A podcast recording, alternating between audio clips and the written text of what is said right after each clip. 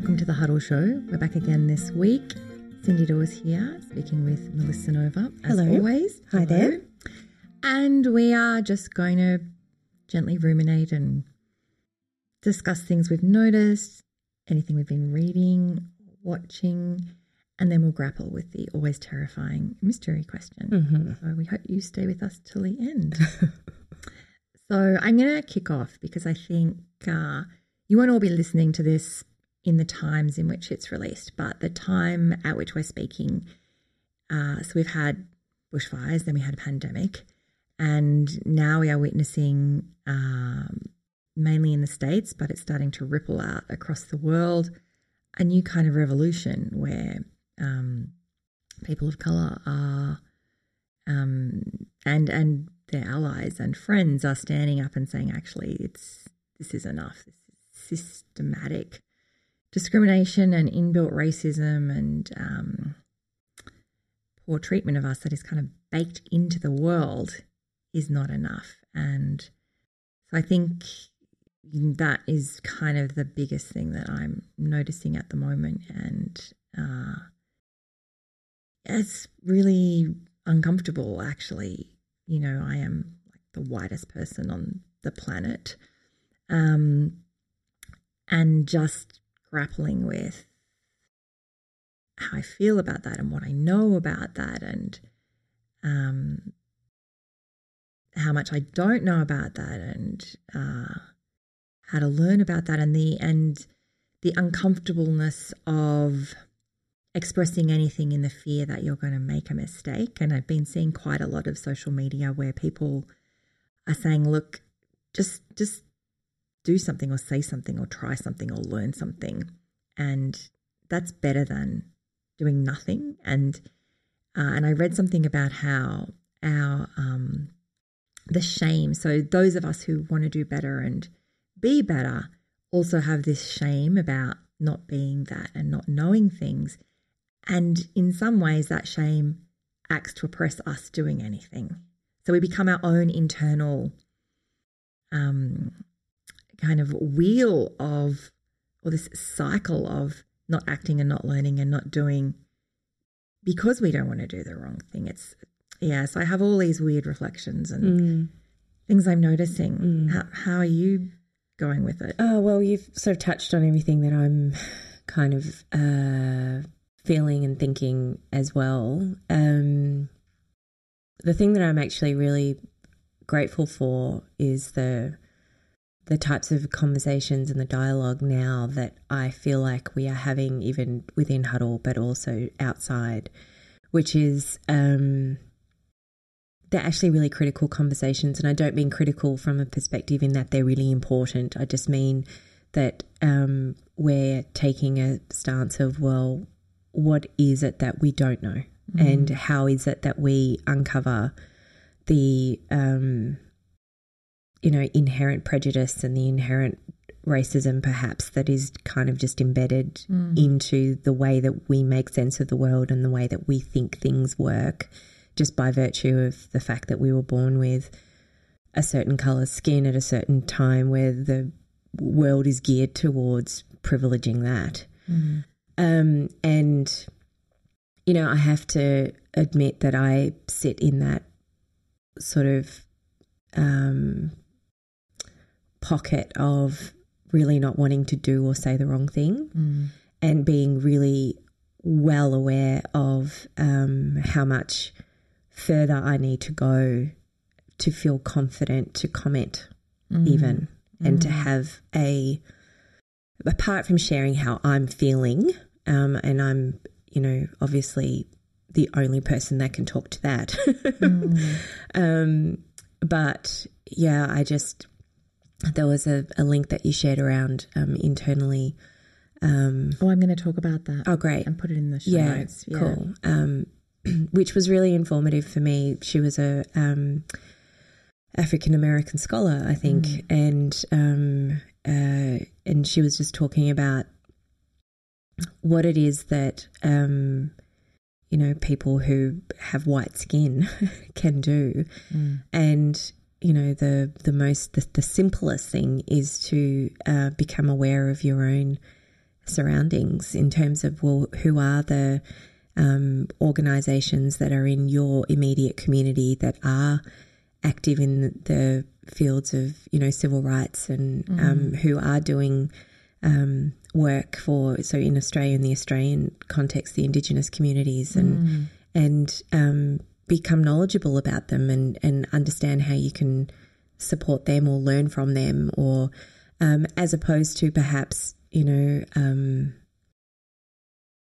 you know becoming really vocal about you know, issues and matters that perhaps you don't yet fully mm. understand. And one of the things that she said, which I really loved, was to be able to understand how you can um, thoughtfully speak into somebody else's pain.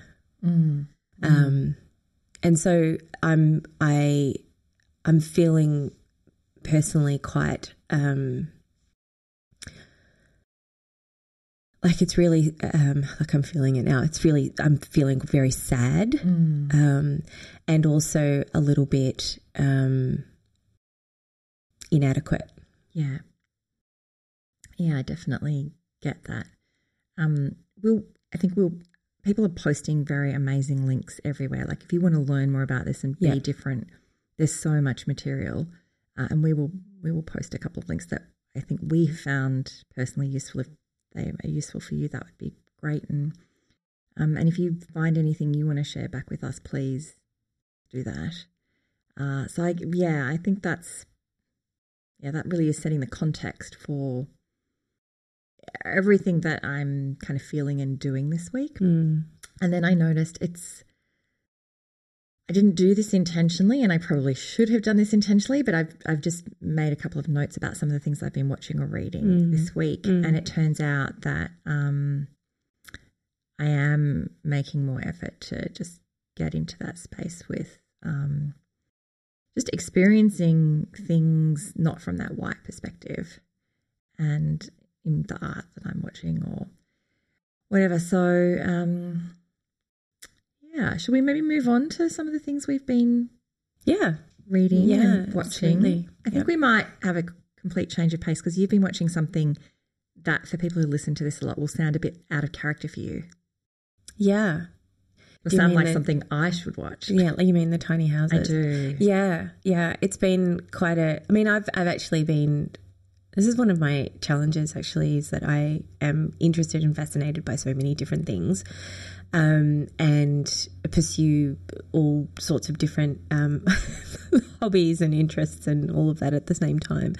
Um, but this week in particular, I think because of the you know the, the situation that we've been living through in terms of the global pandemic mm. and and being housebound and isolated and all of that sort of stuff and then in addition just the the mix of feelings that I've had this week in particular um, with all that we've just discussed um, there's this real um, wanting to really do things differently, like not just uh, on the on the edges.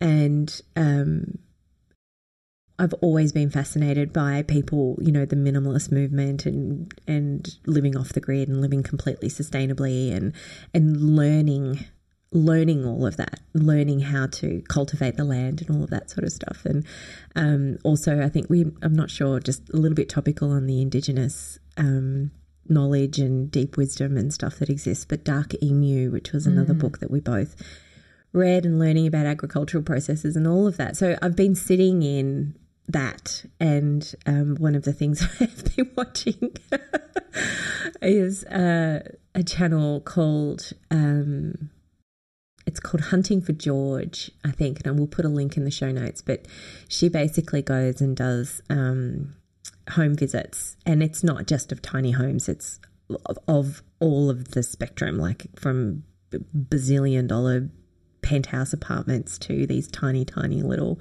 shacks in secluded places around Tasmania and, and all of that sort of stuff. And um, I've just been really enjoying the the idea of being able to live with a tiny little footprint and be able to grow my own food and be in nature and um, just simplify things a little bit and how you actually don't need that much. Mm. in your life of stuff. Mm. Which is interesting because it sounds like a lot of the things she's looking at involve a lot of beautiful stuff. As well. Yeah, as well yeah, as yeah. places Yeah. with not much stuff. That's right. So it's a real. I mean, that channel in particular. I mean, there are there are channels that I also watch that just do tiny homes. Mm. What do you like about this woman in particular? Oh, I just just. oh gosh, how do I explain it? She has a, a trillion ha- home tours on YouTube. Yeah, yeah. Well, I think one of the things that I do like is she's Australian, so she has this kind of very familiar way that she experiences things and talks mm. about things, right? So mm-hmm. there's because there's so much sort of American content on YouTube, so mm. I actually like that. I like that. Um, the other thing that I like is that she she's she's like a she's an external thinker so she'll go into this into a space and then she is literally just narrating what she's thinking and seeing. well that's what it feels like Yeah. anyway and um, I just really enjoy how um, how joyful and in the moment she is and you know she'll go in and she grabs a cup of tea and then she'll go into the pantry and go oh goodies and she'll help herself Yeah. obviously with the permission I hope with the hope. permission of the Yeah. of the owners. But it's just it's just really kind of I think also um, you know we started this um, a podcast on a, a quite a serious topic. I think I'm also the other thing I'm craving is a little bit of um, because I'm sitting so heavily in in everything that's going on at the moment, just a little bit of lightness and a little bit of mm-hmm. joy as well to balance that. And she definitely brings that too. Yeah, I mean, you showed me a little snippet of her just before we started this conversation, and I can really see the appeal because she's a she's just one of life's great enthusiasts Yeah. by the looks of it. Yeah. I mean, I can imagine she's kind of like that everywhere. You, you don't get a sense that there's a lot of artifice going on. and Yeah, yeah. that she's genuinely excited at every little nook and cranny she sees in those houses. So one of the things that she did say, and she says often actually, is like, "Oh my god, I just, I just want to, um, just want to touch everything and experience everything in this house," you know. So she's very um, visceral. Yeah. It's really weird that you did that because I, you know, this week's just I Crazy. don't know how what day it is or what's happening. Um, but I had this like huge, deep desire yesterday to just kind of abandon my life. Yeah, Like, what if I just left my own life and uh, didn't do any work and didn't live here and just, I don't know where I was going with it. I just had this, I don't know, it was a very, it was quite a, a intense and magnified, you know, the fight or flight response. I feel like it was a really, really big flight response. Yeah. I didn't quite get to looking at tiny houses. I did do a little bit of real estate stalking um, to see where I could abandon my life and go somewhere else. I don't think I was quite prepared to abandon to massive uncertainty about where I would live. But Mm. yeah, so funny. So where do you think that that um, motivation is coming from to abandon your life? Like, do you have a, do you have a an alternate in mind, or like what's? Yeah, I think this is a very deep podcast, everybody. You know, I think I felt pretty overwhelmed by, um, like, we are doing some amazing work, such important work. I mean, everybody does important work, but there's something that a couple of things we're doing at the moment that can have really far reaching impacts and, you know, really make a difference that I'm very passionate about. Uh, but I also am feeling quite overwhelmed and crushed by the magnitude of that responsibility. Mm. Uh, you know, we've talked on this podcast before, and I'm an eldest child. Taking responsibility is my go to mode. Uh, but I actually just had this massive craving to be responsible for nothing yesterday like nothing. I don't want to make any decisions. Um, and I think the decision thing's been coming for a bit. I know it's driving my partner crazy Yeah. because I'll say, let's do X. And he'll go, where do you want to go? And I'll be like, well, why do you, you decide? He's like, well, what's your idea? I'm like, I just, I can't make any more decisions. and yeah, I think it's coming from that place. I actually don't want to have responsibility for. Yeah, I have this feeling that responsibility is just too much for me at the moment. And I'd like a break from it. Yeah, yeah. I can resonate with that feeling as well about the responsible feeling and also the I'm just over making decisions. Mm. I think also, um, I think I just want to also just be making different decisions. I don't think it's the decision making bit actually. It's the, like, for example, if we were to just go with the tiny house thing, if I had to make a decision whether I was going to go and, you know, plant this tree now or later, happy to make that decision. Yeah. Oh, I mm. just wonder. I just wonder whether it's it's also the nature of the things that you're needing to decide Maybe. between. That's true. Yeah. I mean, for instance, I have literally eaten only two different meals this week. Yeah, I just cooked a huge batch of a couple of things because I just didn't want the the kind of intellectual or emotional burden of choosing what to feed myself every day. So it's just it's really along the lines of the whole Steve Jobs thing, right? Where he he said that oh, that makes know, me feel like my whole body though is recoiling because. I feel like that's not me. No, it's not. But you know what I'm getting at, right? do. With the, the black turtleneck and the Oh, and the jeans and the sneakers, and that's just what I wear, so I don't have to. And I think Obama perhaps had a similar sort of thing, and that, that was my just brother his who thing. had a um, wasn't Obama or Steve Jobs, but he had a very serious mental illness for many years. He also arrived at the same conclusion for himself that making decisions was very stressful, and so he would buy four of the same top and four Yep. of the same pair of jeans, and just wear them every day. You know, I think it's also another way. Sure, it's taking sort of the um, a little bit of the noise out in the daily.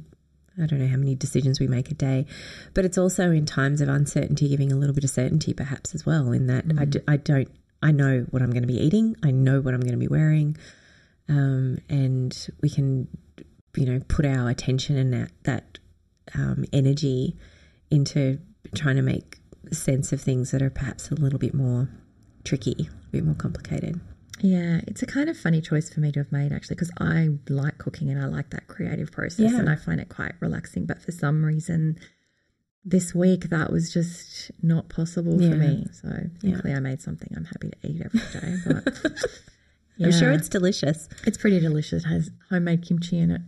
What was the um? What was the thing that you were gonna? You said that you were you were gonna talk about it. Oh, I've got a couple of things Yeah. I want to talk about. So one is um uh so one of the the people I kind of found during the, the this time of um you know revolution and protest and um learning new things is a woman called Rachel Cargle. She's the woman you're talking about Yeah. and she's the link I sent around Yep. and she has um there's something about her that I really respond to.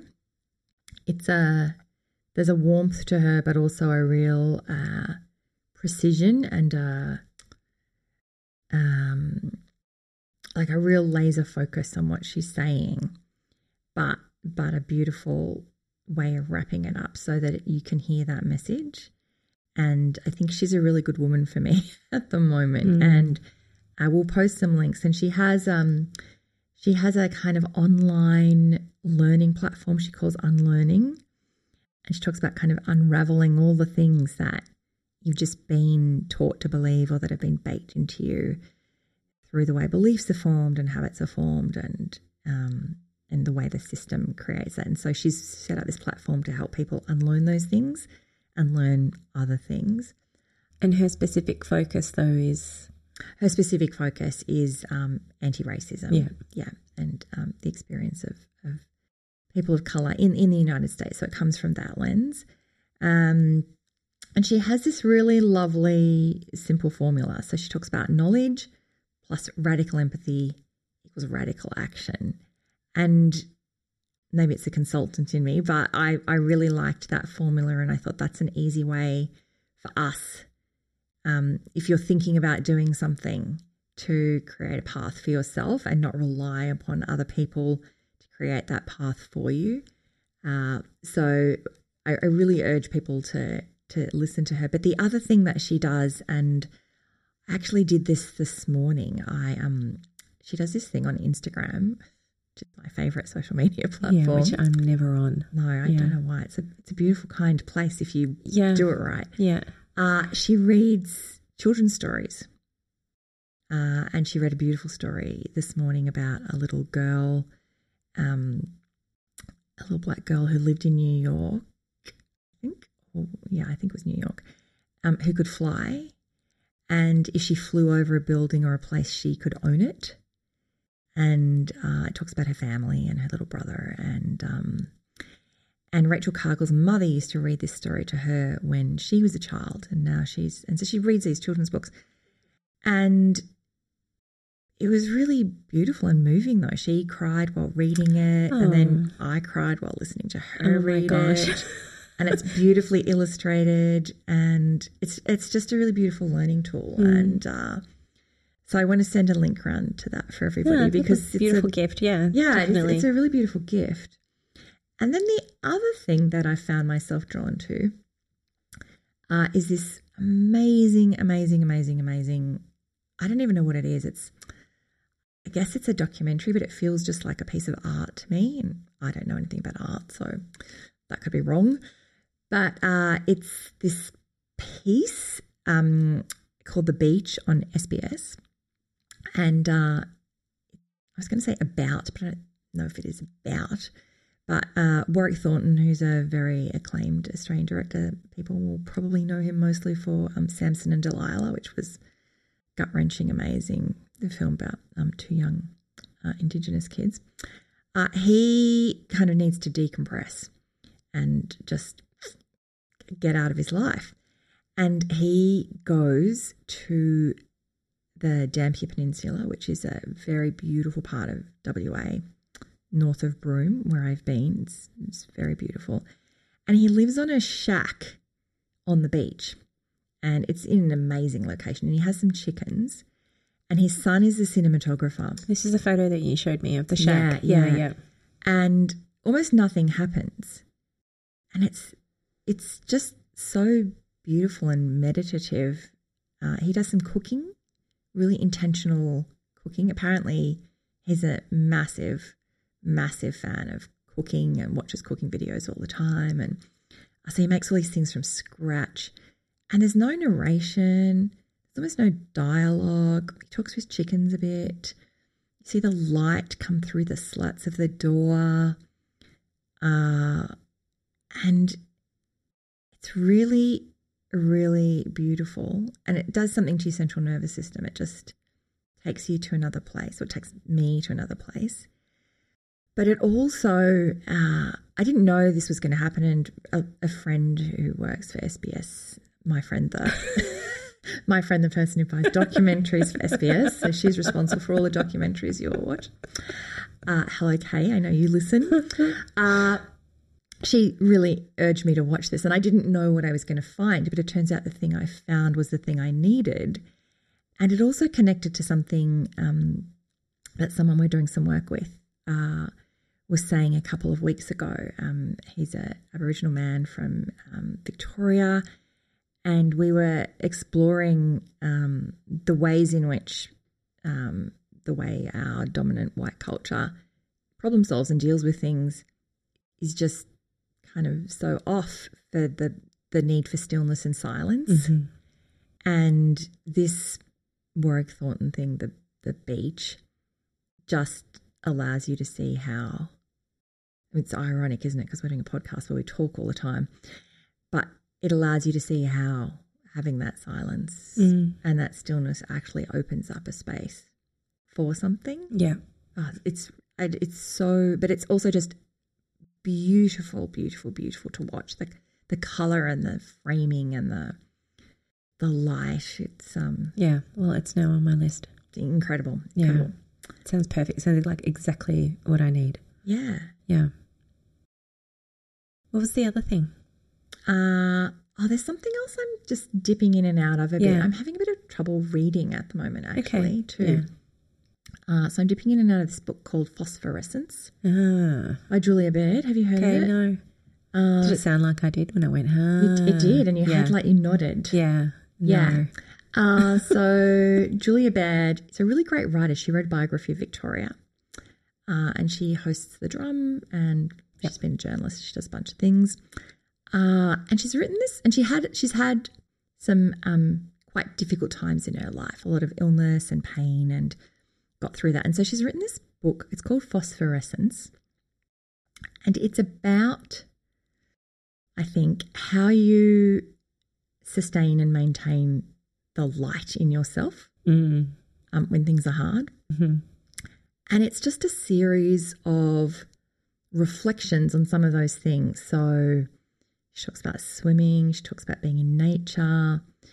Um, she spends time, she goes to, what's that festival I've always wanted to go to, Garma, um, and spends time with Indigenous women um, in the Northern Territory and, and reflects on stillness herself. There's a really beautiful letter to her daughter. Uh, and there's quite a lot of meditations. She's she's a very committed Christian with a great deal of faith, I think, uh, and she reflects on that as well.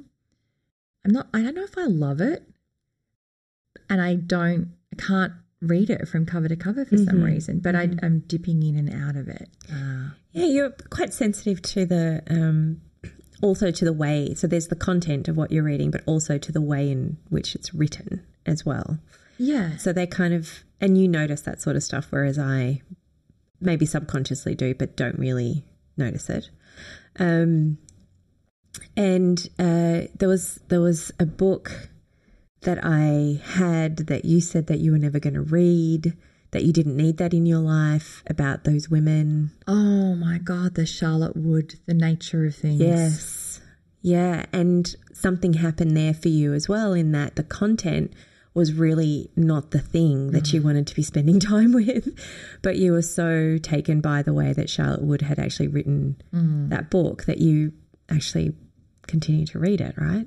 Yeah, I haven't read it for this week, I No. must say. Yeah.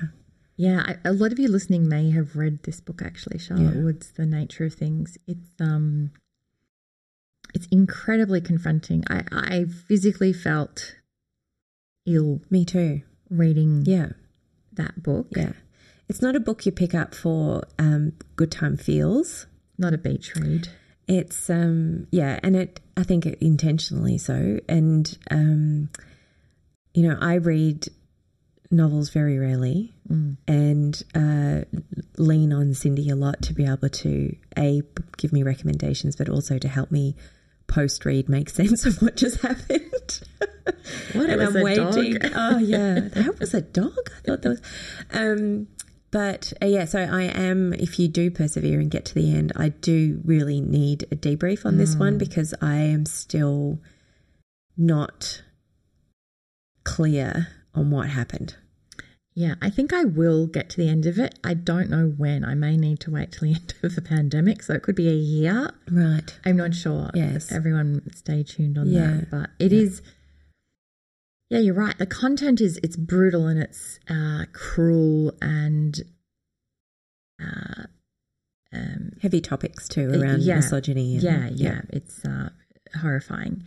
But the her writing is so amazing because you are, you know, we I talk about this all the time. You know, remember I talked about that thing. Fiction is a life simulator. hmm Well, she is so good that you are right there. You are feeling exactly what is happening to those women. Yeah. And that is not a place That you want to be. you want to be. Yeah. But also, what a gift to have that insight, Yeah. you know, and Yeah. uh, yeah, You know, something I'm reflecting on when authors talk about smell mm, in the description of an event or a context within which the character finds themselves, I find that very um, immersive. mm, I think I find that so, you know, the whole perfume book, which is all about that, mm, which again was one of those books that, you know, I mean, it's an amazing book, but it's not particularly. only sometimes in your life you can read Yeah. Perfume by Patrick Suskind. Yeah. Um, and, uh, but I just, because Charlotte Wood also uses that sort of sense to be able to bring you into what's happening and, and all of that. And I just find that it just drops me immediately in Mm, to that reality that she's creating. mm. Yeah. So another link in the show notes. Yeah, another link in the show Yeah. notes. Go there at your peril. Yeah. Uh, Shall we- Should we do the mystery Okay. question? Here we go. All right. Mystery question. Thank you to the mystery person. We don't know if we're going to thank them yet. We don't know what the question is. No. Why leaders need to have a vision. Dot dot dot. It's kind of like a statement. Kind of like do statement. leaders need to have vision? Yeah, why leaders need to have a vision. So I think perhaps we can start with, well, do we think that that they do? Mm. Uh, so I might just say some things I don't don't know where Okay, I'm go going for with, it. That's the- and then you can say something smarter that is Okay. wrapped up in a framework I love or how you think something. that that's the that's what Uh, happens here. I've been thinking about this a bit recently, and you know, I used to do. I mean, I guess I still do it, but I used to do more work on strategy with organizations. That was part of my bread and butter work, and I always had this really like strange kind of feeling in my body when we got to the vision part. People really struggled over it and they wanted to wordsmith it. And I always had a suspicion it wasn't actually as powerful as they thought and that maybe they didn't need it. Uh, sometimes I'd voice that, and generally that would not be considered an appropriate thing for me to be suggesting to them. Uh, because, you know, I've, I- I think that in some ways having a vision now is kind of the wrong thing to be doing because we don't know what the world is going to be like. The world is constantly changing, hopefully for the better. Uh, so maybe what a leader should do is create the conditions in which something emerges and you move towards something, Mm. but you haven't decided what that thing is. Mm. I, that sounds really hippie, I know, but I actually can't even believe I'm saying these words. but uh, I think at some point you are going to need to accept that this is a part of your worldview. At some point. I know. I mean, I'm very patient. I know it's true. It's true. I think I just manifest it differently. you. yeah. Uh, yeah. So I kind of feel like visions. Vision's not quite the thing. Maybe it's more about direction or creating, understanding what kind of uh, space and environment you want to create Mm. for the people that you work with and in the world, but without like getting a flag and sticking it in the ground. Yeah. I, I guess you know if we I take the exploration metaphor because now I've started it. Instead of saying we're going to find Antarctica or we're going to find the Great Southern Land, it's more about we're going to explore because we want to, I don't know, create a new model community or we want to, we just want to explore because we want to see what's in the world. Mm. I don't know. I feel like I'm getting hooked in my own metaphor. No, I you think, should talk now. Okay. Um, now, I have been thinking about obviously the same thing because we're in that work at the moment with one of our one of our clients, um, and also what what is the appropriate type of work that is about sort of strategic planning and all of that in the current context, and how do you lead a group of leaders through that work appropriately, um, and you know, at the same time, I'm reading this book, um, and I'm only a little way through, uh, called Power versus Force by um, David R. Hawkins. He's an MD, PhD, very, very dense textbooky type of thing again. So I'm just looking at you going, perhaps don't go there. it's okay. I already decided I'm never going to read Yeah. it. um, so the sorts of books I'm oddly drawn to, but then also, um, you know, it's yeah, it's heavy going. But um, he was exploring a similar sort of thing in um, in this. hmm Do we need a vision? Do leaders need to be visionary? And I'm just going to read out because I've got it, the the page marked here, the way that um, he frames it. And this is just in the preface, by the way. So it's not even getting into the Okay, hold on. I'm just getting ready to. You might just need to pause between sentences. So, um, I'll just read this little bit. It's a little bit not related, but it's related towards the end. So, while the majority of people resign themselves to a pessimistic view and pray for a better life in the hereafter, the few visionaries who foresee a utopian future are unable to describe the means necessary to bring it about. Mm. Society needs visionaries of means, not dreamers of ends. Once we have the means, the ends will reveal themselves. And I feel like that is kind of a really neat summary of what you were saying earlier, which is that you get this weird sort of feeling in your body where we're going, well, you know, let's define the thing that we want, um, where perhaps what we need to be doing is defining the conditions within which we actually need to be operating in this context, in this moment. Um, there is something, though, that I feel like I need to say about intentionality. Like, I feel like we need to have a clear intent. Otherwise, there is this sort of there's this listlessness.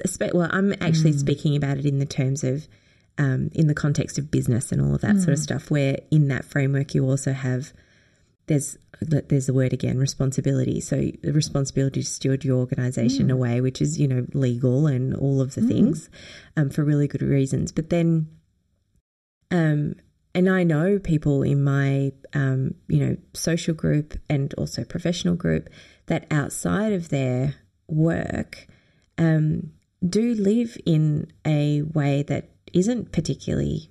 They don't necessarily have a vision. They don't necessarily buy into the um, I need to be on purpose all the time that do actually live very much in the moment in an emergent context, and that serves them completely.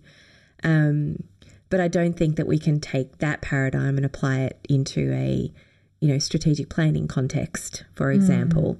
But I feel like there are the things that we're exploring here in terms of what sort of a vision is appropriate for the certain context that you find yourself in the operating environment that we're in.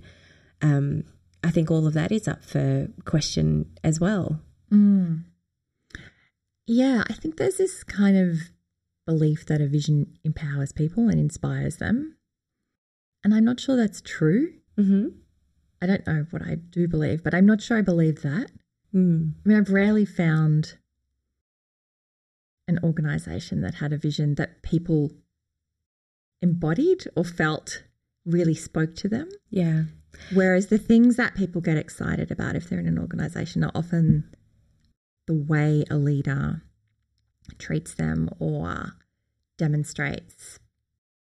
I'm thinking of someone in particular, actually, um, an authenticity around uh, taking other views on board and and being open to multiple perspectives and being very uh, creative in that not arty sense, but you know, Yeah. creating something new, but also really holding people to account and Mm. being clear that they will make a decision. Yeah.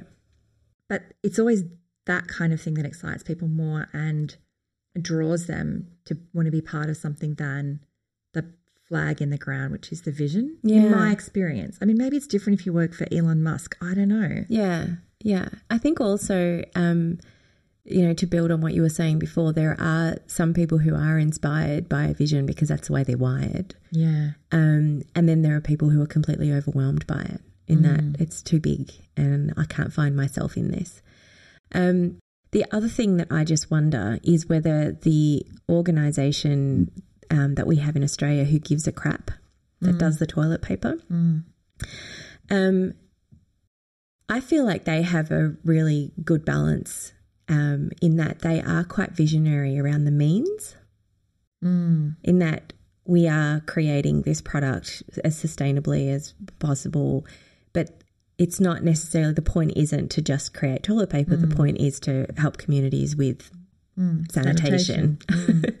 um, but they don't necessarily have this vision of, you know, you know, we're going to that I'm aware of um, have a bazillion toilets built by some date. Like I don't know if that's the way that they they may do. In fact, I'm going to go and have a look at their They may do. They probably do. But the Yeah. kind of interesting thing is that that's not the thing that inspires you Yeah. to participate in their No. company. Yeah, yeah, It's, It's the, the means It's the means piece. It's they're the way it. they operate. Yeah. And the things they do. yeah. yeah. I think this. I think the one other thing that I want to say on this topic, and then we'll we'll just wrap up, is that I also find that um, what people find visionary is different as well. And um, you know, one of the one of the things that I've been spending a lot of time thinking about actually is the difference between leaders who lead intellectually, who lead from their head, and leaders who lead from their bodies, who are actually embodied. They have embodied the vision of the organization. They have embodied the intention of what they're there to do. And and so it informs every single action. It informs the way they sit and stand and walk and talk and and it's also coming from a place of um, intuition. It's not it they they say sentences like I'm not sure if this is right, but I feel like this is the, this is what we need to do. Yeah. And I feel like that's also really important. Yeah, I feel I like we've to pay. arrived back at Jill Soloway. This this podcast is a homage to her. yeah, it is. All right. Uh, Well, I think we should leave it there. I think we should because otherwise we will just go Keep down this rabbit hole and we have other things to do. that's right. Yeah, but thanks for listening if you've made it this far. Thank you for listening. And uh, please send us any thoughts you have. And uh, if you're interested in anything we've talked about, it's all in the show notes. Great. See you next time. Bye. See ya. I know you and I have been having a bit of a sort of discussion and um, um, exploration around uh, vision and the and the importance of vision and whether or not we're actually on board with that as a concept. You had some interesting insights onto that. I did. I thought we were going to do that as the mystery question. Are we doing that as the mystery question?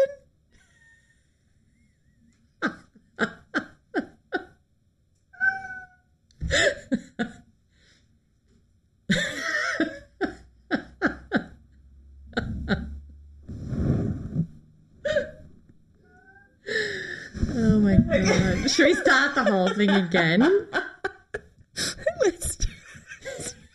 Have you got a timer thing happening?